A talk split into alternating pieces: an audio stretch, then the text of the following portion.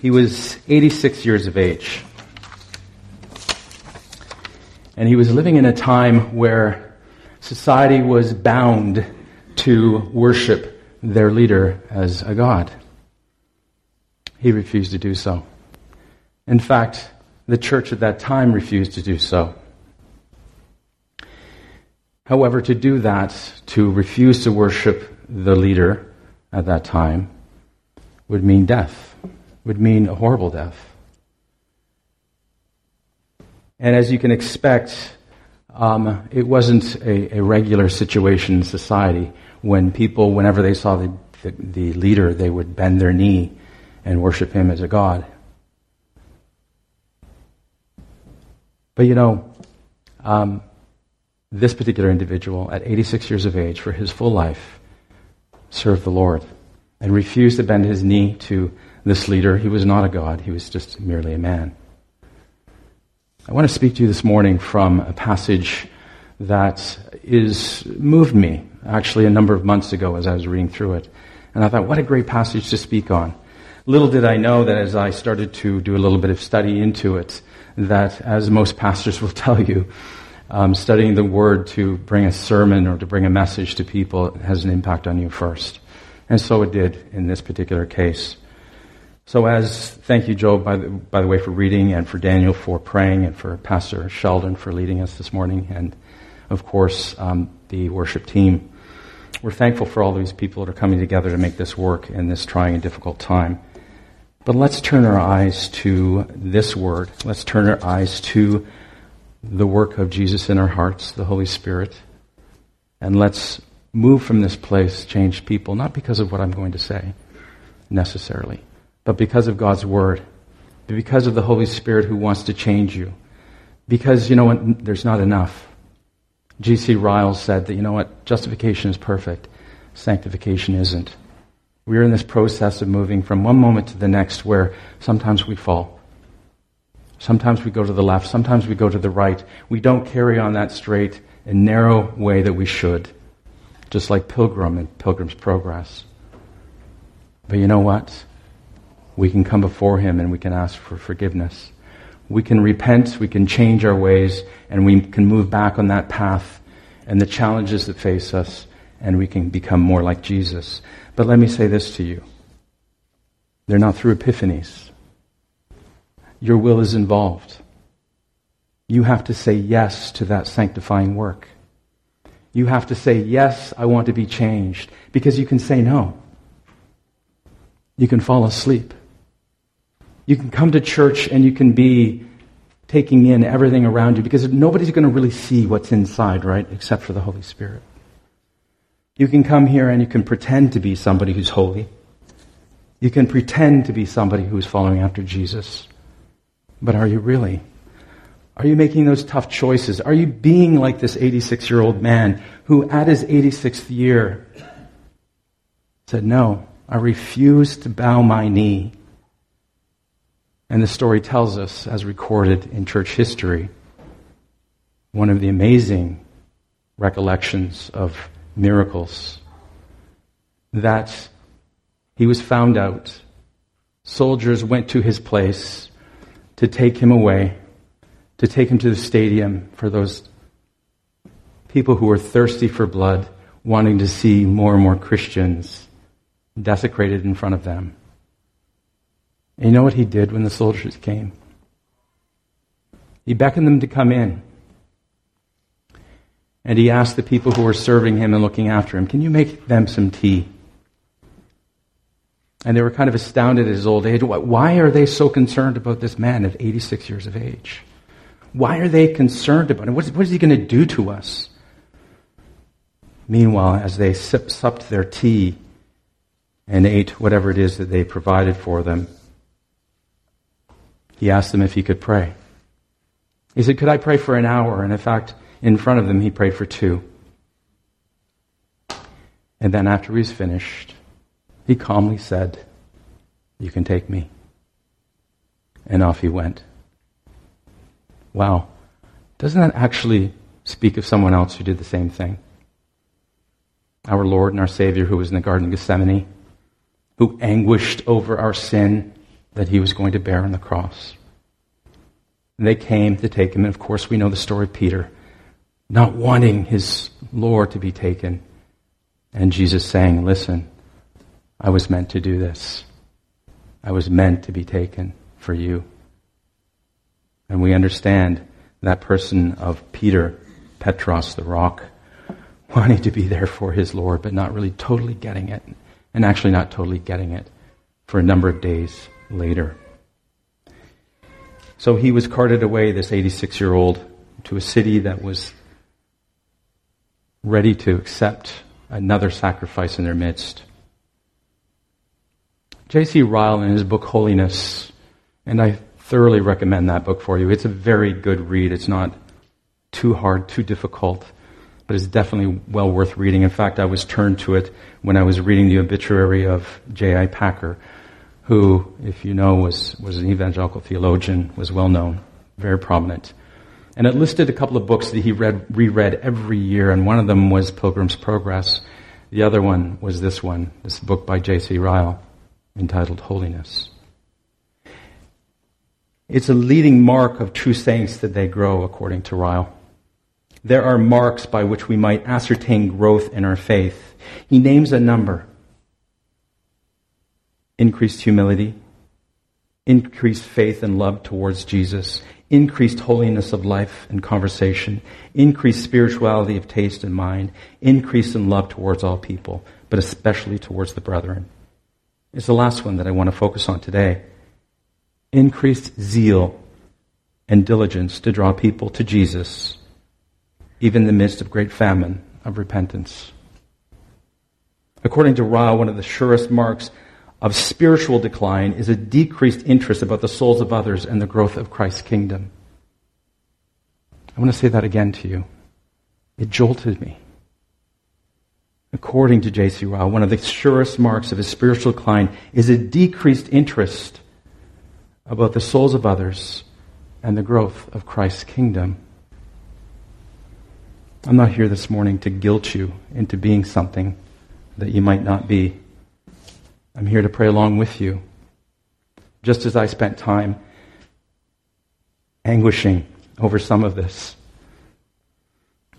In the message, 2 Corinthians chapter 2 verses 14 and 17 reads this way. In the Messiah, in Christ, God leads us from place to place in one perpetual victory parade. Through us, he brings knowledge of Christ.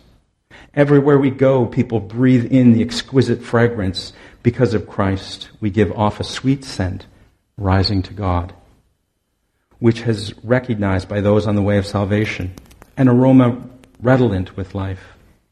But those on the way to destruction treat us more like the stench from a rotting corpse? Are you increasing in zeal and diligence to draw people to Jesus, even when you think the world has no use for your message? Are you the sweet fragrance of Jesus in a world full of the of selfishness, indifference, and idolatry? Are you, as Paul writes to the church at Colossus, the hope of glory to those among you. There is an assumption to Paul's claim to these verses. He can fully assert that he is in this victory parade, and through him God brings knowledge of Christ, that he is the sweet fragrance of Jesus. But can you? And I realize that as Paul writes this, he's really talking about himself and the apostles. If we think of the context of 1st and 2nd Corinthians, and I joked with Job, I said, Job, yeah, please read the whole chapter, but maybe you should read all of 2nd Corinthians Actually, maybe you should read 1st and 2nd Corinthians. I'm not sure that that would go over too well. But truly, I take a little snippet out of the context in 2 Corinthians. If you know a little bit about what Paul was facing at the church of Corinth, Corinth you realize this was not an easy thing for him to do. It was a church he established. If you go to Acts chapter 18 and 19, you will see the establishment in the church of Corinth. An amazing place a vibrant place, but also a godless place. Paul had established his church, and there was difficulty in Corinth, hence the first letter. There was division. There was some moral issues. There was a huge emphasis on certain gifts and a great deal of pride in the gifts that people had. So came this first letter to them. And then we know that he visited them in between the first and the second letter. And it was a painful visit. And the church of Corinth didn't see Paul as much of a man. He was not much to look at. He was small. He didn't speak well. And I think that grabs a lot of people, sort of grabs their attention. Paul didn't speak well. No, he, he wrote well. but he didn't speak well according to the church of Corinth, or at least not according to the people who witnessed the work of the super apostles. Paul's second letter focused on his authority and qualifications as an apostle of Christ. There was much emphasis on true Christian humility, especially within leadership, and being conformed into the image of Christ. The preeminence of the cross and our need to live a cruciformed life. We are to bear all things. We are to live Jesus wherever we are. The ironic thing in this world, and you know this, we live in an upside down kingdom. The world is all about power. The world is all about looks. The world is all about, wow, look at how influential that person is. Wow, look at that person. They're so amazing. Paul was anything but. Luther said that God created the world out of nothing. And until we are nothing, he cannot create anything out of us. As I move into the verses here, I want you to think about, in the background of all of this, that am I truly the sweet fragrance of Jesus? What's getting in the way? What is truly getting in the way of my being Jesus? Not here at MCBC or wherever you are, but in your workplace, with your friends. Where do you go during the week? Who do you spend time with? Do they know that you're a follower of Christ? I'm not asking you to go and stand on a soapbox on the corner of Yonge and Bloor. I'm not saying that you should shout out at a party, follow Jesus. Although if you feel impelled to do that, please. Truly, what I'm saying is that if people looked at you and they watched you, would they be aware that you're different? Would they see humility? Would they see meekness? Would they see love? I can remember when I was about 20 years, 20 years old, which is quite a long time ago. Okay, not that long ago. And I can remember I was working for the Ministry of Natural Resources. I was, um, I'm from Owen Sound originally, and I'd returned there to work for them for a summer in between school. And I remember working with a group of 20 uh, young people, really around the same age. And I noticed a friend that I'd grown up with there. And he was a bit standoffish with me. I'm not sure why, or I didn't know at that point. And over the course of the weeks of that summer that we spent doing the things that we were doing for the Ministry of Natural Resources, I noticed that he had sort of aligned himself with another group that were um, definitely not people who I wanted to align with, let's put it that way. Not in a judgmental way. But I noticed that he was watching me. I noticed that when he was laughing with them and carrying on with that, their flavor of life, that he was watching me. And I thought, wow, that's interesting. What's going on there? And I was kind of known as uh, goody two shoes. I didn't do anything wrong according to the people there. Trust me. I'm, I'm not goody two shoes, or haven't always been goody two shoes. But it was later, it was the following year that I found out through someone who knew him and was also a follower of Christ that he had gone to university and his roommate was a Christian. And that Christian roommate had been ministering to him, sharing with him the good news. He hadn't made any commitment, but he knew that I was a person who went to church. Not sure how much he knew. So he watched me. I heard the following year that when he returned to university that he was led to Christ. I'm not saying that it was because of me, but what I am saying is people are watching you. For those of you who claim to follow Jesus, they are watching you. It's not saying that you need to be perfect. You aren't. I'm not. In some instances, as we follow Christ, we often have to ask for forgiveness and say we're sorry. But in verse 14, but thanks be to God who in Christ always leads us in triumphant, triumphal procession and through us spreads the fragrance of the knowledge of him everywhere. When Paul wrote this, I'm sure that he was thinking of the time in Rome when, and this was the way that the, the Roman society worked in their military machine. If you read Josephus, he wrote in his Bella Judaicum how amazing it was to watch the Roman army march in some cases, just their marching and their order scared armies and they ran away. They were so disciplined. But one of the things they liked to do is they liked to take their captives, their slaves, and in some cases, if they were able to, they would take them back to Rome and they would parade them before the Roman citizens. And often there was such pomp and circumstance, and sometimes they would have other slaves spread flowers on the ground that they were walking. And I'm sure Paul, when he wrote this, had this in the back of his mind when he was writing this. But he wrote this different, differently. Thanks be to God who in Christ leads us.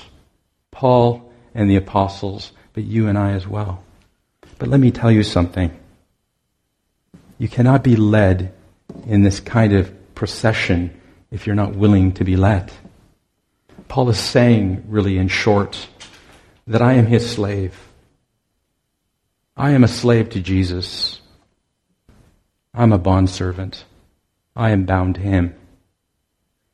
And when I'm being led by him, and when I'm working in and through him, or him through me, that he spreads this fragrance of knowledge of himself everywhere. That's an interesting piece of humility, both for leadership and for you and I. There is a willingness to want to be surrendered to God.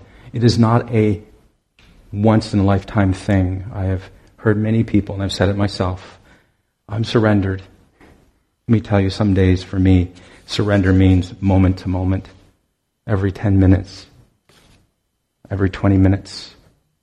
Sometimes it's a brokenness. Because I see in me this sin. I see my sin nature.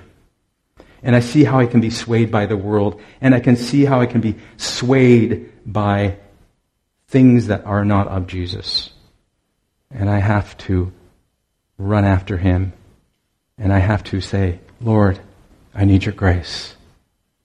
Lead me in that triumphant procession. Lead me because I want to bow my head to you and I want to be led by you. It is only through Christ that we are led in triumphant procession. There is much to say about what your relationship with Jesus will do to your life as you submit yourself to the sanctifying work of the Holy Spirit. Again, you are involved in this process. You're not an automaton. You're not a robot. You decide, yes, I want to follow Jesus. Yes, I want to be filled with the Spirit. Yes, I want to be made holy. But if you remember the backdrop of Paul that I said earlier, he was not much of a man. In fact, he didn't want to be much of a man. He didn't want to be a super apostle. He didn't want to be someone who's high and lifted up. He wanted Jesus to be lifted up through him for his glory. We are struggling with that from day to day, from moment to moment, all of us. Nobody's arrived. We will not arrive until we are before Him in heaven. We are working through our salvation with fear and trembling every moment of every day. But let me tell you, brothers and sisters, it's something you have to want to do. And sometimes I know the anguish of not wanting to do it. Sometimes I know that you just get up and say, I can't do it today. The great saint Andrew Murray, who was a missionary in South Africa, said, Sometimes I simply can only pray, Help me, Jesus. Brothers and sisters, there's no shame in struggle. But keep your eyes on the, on the Lord. Keep your eyes on Jesus. There's no shame in reaching out to a brother and sister and saying, Can you pray with me? Can you pray for me? I know that every person on the elders would pray with you and for you. Our pastors would do the same. In fact, there are many people in this church who would come alongside you and bear with you whatever it is you're struggling with. If you truly want to be made humble, as you come against that flesh, because we know, as Romans tells us, the flesh wants what the Spirit does, doesn't, and the Spirit wants what the flesh doesn't. There is a struggle. There is anguish. Say no to your flesh. Say yes to Jesus. So, this leading in this procession, there is subjugation and humiliation, but it's okay. It's the best place to be. God doesn't want to see the super apostles that are drawing any attention to themselves. That's not who He is. He wants to glorify Himself through you. And that means that every moment of every day you are working to have that happen because you're agreeing with the Holy Spirit. Yes, I need to be refined. I identify that part of my life that needs to be refined, and I submit it to you, Lord Jesus. I had a good friend from Tennessee who said to me, You know, in a southern drawl, and I'm not going to pretend to do it because I wouldn't do it very well, but in a deep southern drawl, he said, You know, Tim, sometimes I have to crawl up on that altar again and ask him to re crucify me. Because sometimes I just go the wrong way, the wrong direction. And so Brothers and sisters, we have to want to be made humble. It is not something that is an epiphany necessarily. We need to be open to be led. And God expects humility. He expects it from the leadership, and He expects it from you. Are you willing to be led? Are you willing to be led and bound and glorify God as you're being led? Are you willing to be a bondservant? We say this all in the context of Paul and this church at Corinth who didn't have much good to say about him. In fact, the whole book, or most of the book of Second Corinthians from chapters 2 through to chapter 7, is about him reconciling himself with the church of Corinth and saying, listen, I, I'm not one of those people. I begin to be given authority and given authority because I've been called to do this, and I do it willingly and with joy. But I love you. I want you to be restored. I want to restore our relationship. And so, this is what he does for a number of verses, as I said, from chapters 2 through 7. And if you get a chance, please do read it prayerfully. In verses 15 and 16, for we are the aroma of Christ to God among those who are being saved and among those who are perishing. To one, a fragrance from death to death, to the other, a fragrance from life to life. Who is sufficient for these things? This aroma, which is it's a pleasant aroma, it occurs in the Septuagint, the translation of the Old Testament, in a very similar way to the Greek, 42 different times, sorry, 46 different times. And it occurs in the context of an offering being given to God, and it's a sweet aroma to Him. I want you to draw you back to Noah after he built the ark and after he had been made a fool of by so many people saying, Why are you doing that? Why are you building this ark? You can go and reread the story. And of course, he did it because he was obedient. And after gathering all the animals and being adrift on water for an extremely long time. There came the time when that ark came to solid ground. The Lord had taken away the waters. And what was one of the first things he did after he came out? He offered an offering. And the aroma from that offering was a sweet fragrance to the nostrils of the Lord, as it reads. There is no serving Christ without some form of sacrifice that you can be that sweet aroma of Christ. But it's sacrificial, just like love is sacrificial. We can be pleasing to God in what we do. And let me tell you that as we spread this aroma, it's the gospel that really that is that sweet fragrance. The message we take to people that we share with those that we come into contact with, regardless of context, but especially with those people who we know and know well that do not know Jesus. Let us be that sweet aroma, that sweet fragrance.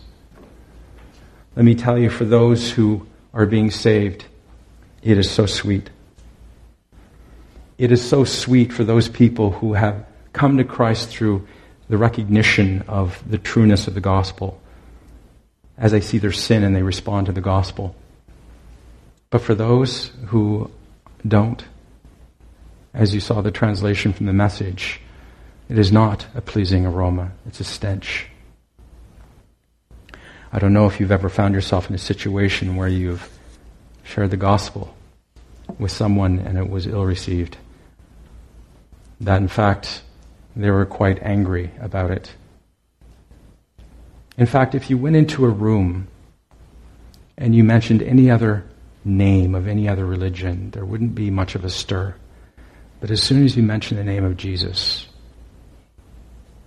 you see it change. You see people that react to that name. As Jesus said to the disciples, not you they hate, it's me.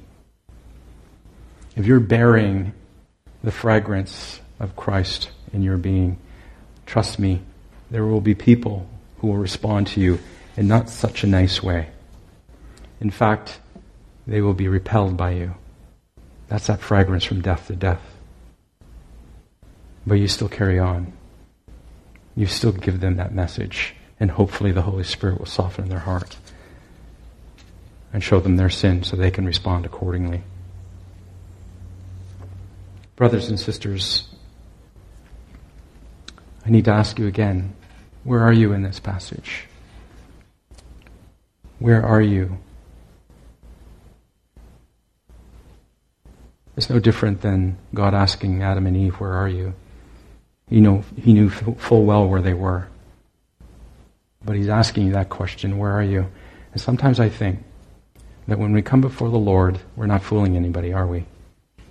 That when you bow your knee to Him and you say, Lord, this is what I'm dealing with, this is where I am.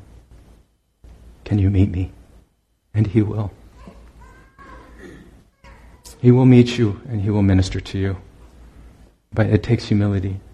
It takes that coming against your pride and that self centeredness and that sin that maybe you have not released or that you're involved in, that you haven't repented from.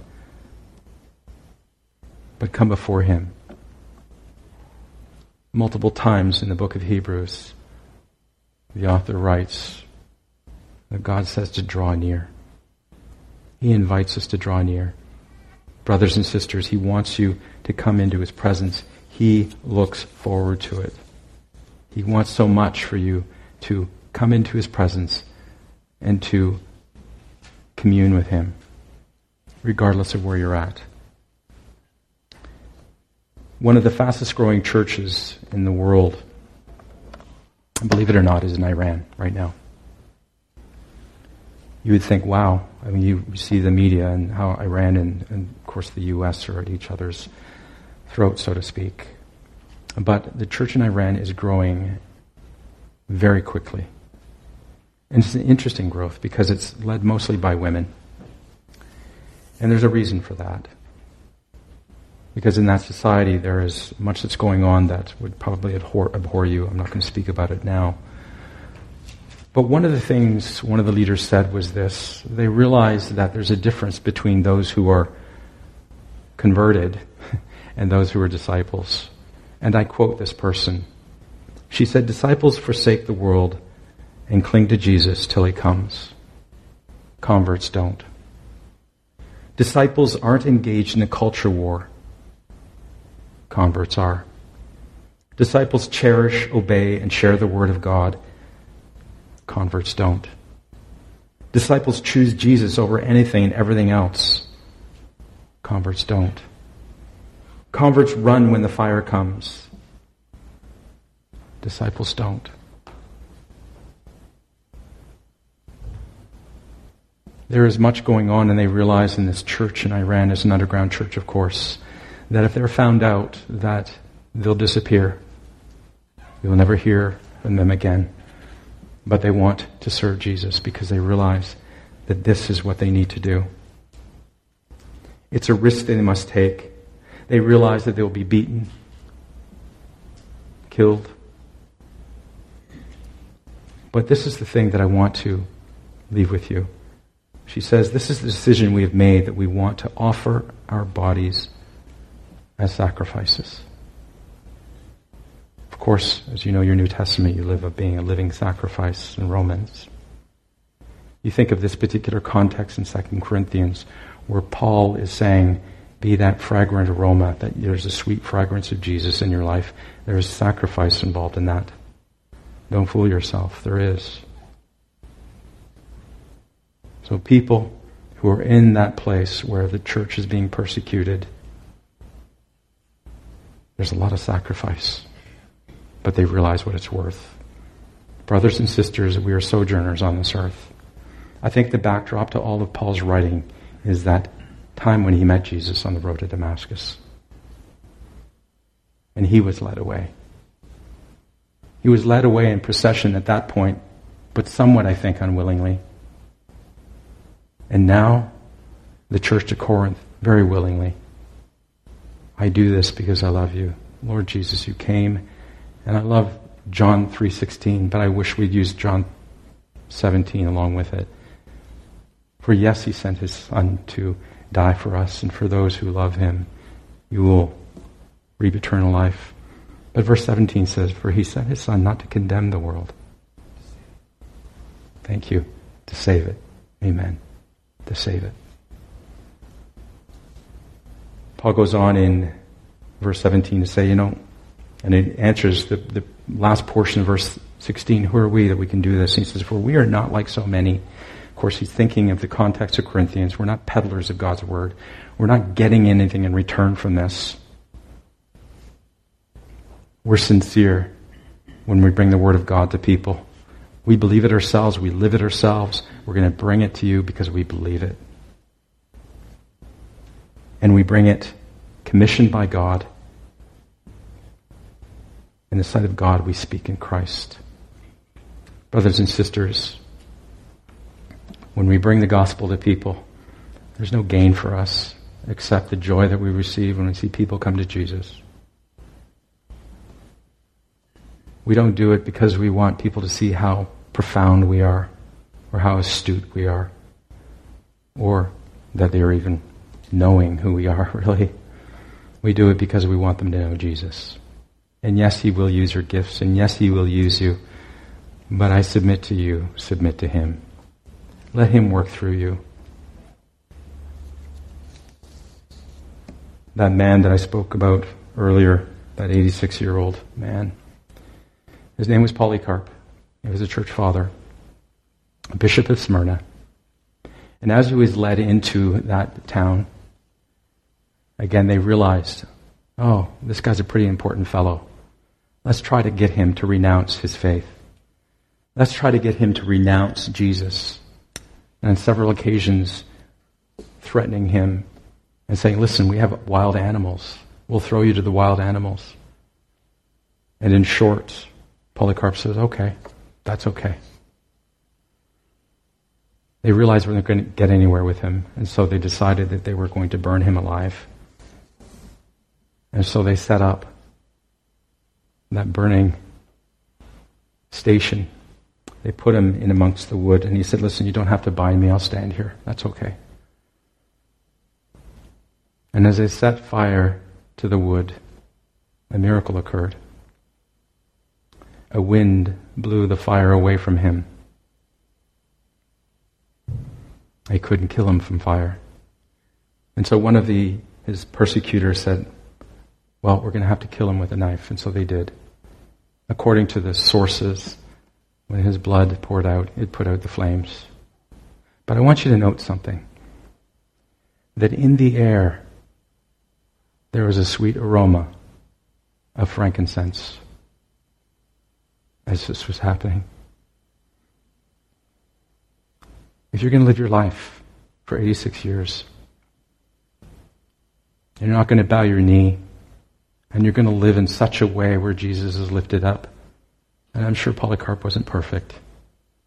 But if your orientation is to serve him and to live for him and to let go of all those things you think are important but will pass away one day, then there will be a sweet fragrance around you as well.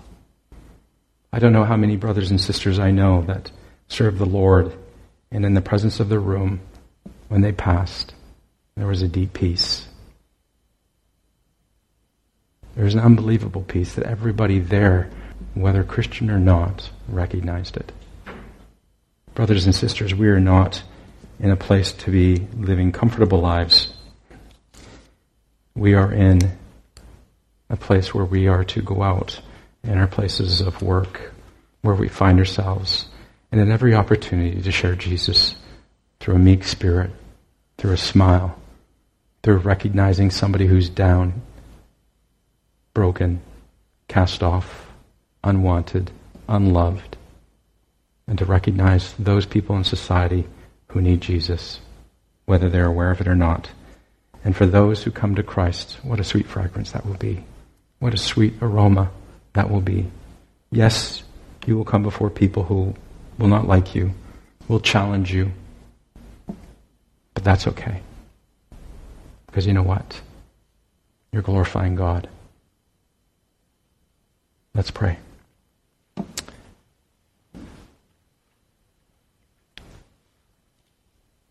Father, your word always challenges us.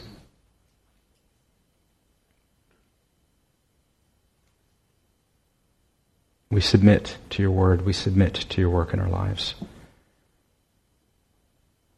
So that you might be glorified, so that, Father, your Son might be high and lifted up in this place and in every place that we are. For Father, we realize as a church we come together to worship you and to praise you and lift you up, to encourage one another, to edify one another, to love one another, so that we might go out in the rest of the week and do the same for others who do not know you. Lord, use us. Move us by the work of your Holy Spirit to draw Jesus, to draw others to Jesus. Father, we want to glorify you. We thank you for that opportunity. May you continue to speak in our hearts and our minds for the balance of this day. Again, Lord, just for your glory. Just for your glory. We pray this in the mighty name of Jesus. Amen.